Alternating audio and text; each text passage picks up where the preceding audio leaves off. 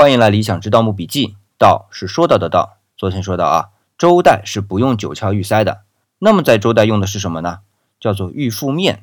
哎，听着很高级的样子啊，的确很高级，因为它就是面具，就像埃及法老的黄金面具。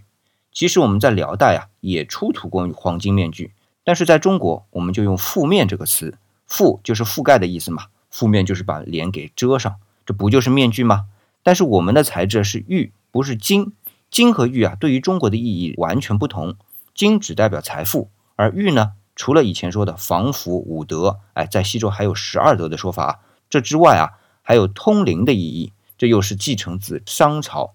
除了意义不同，制作工艺也完全不同。我们知道黄金的延展性非常好啊，制作面具工艺就相对简单。而玉呢，制作面具啊就复杂的多得多。早期我们甚至看到啊，这个面具是用整一块玉根据死者的面容给掏出来的。从这个角度来说呢，三叔在《盗墓笔记》里的玉俑不是天马行空的想象。当然，这种工艺非常复杂不说，还费料，所以后期的玉覆面啊，就是用玉片组合起来。这种概念有点像给活人戴的组配。所以啊，我们可以这样理解：玉衣、九窍、玉塞，这都是这种玉覆面的发展。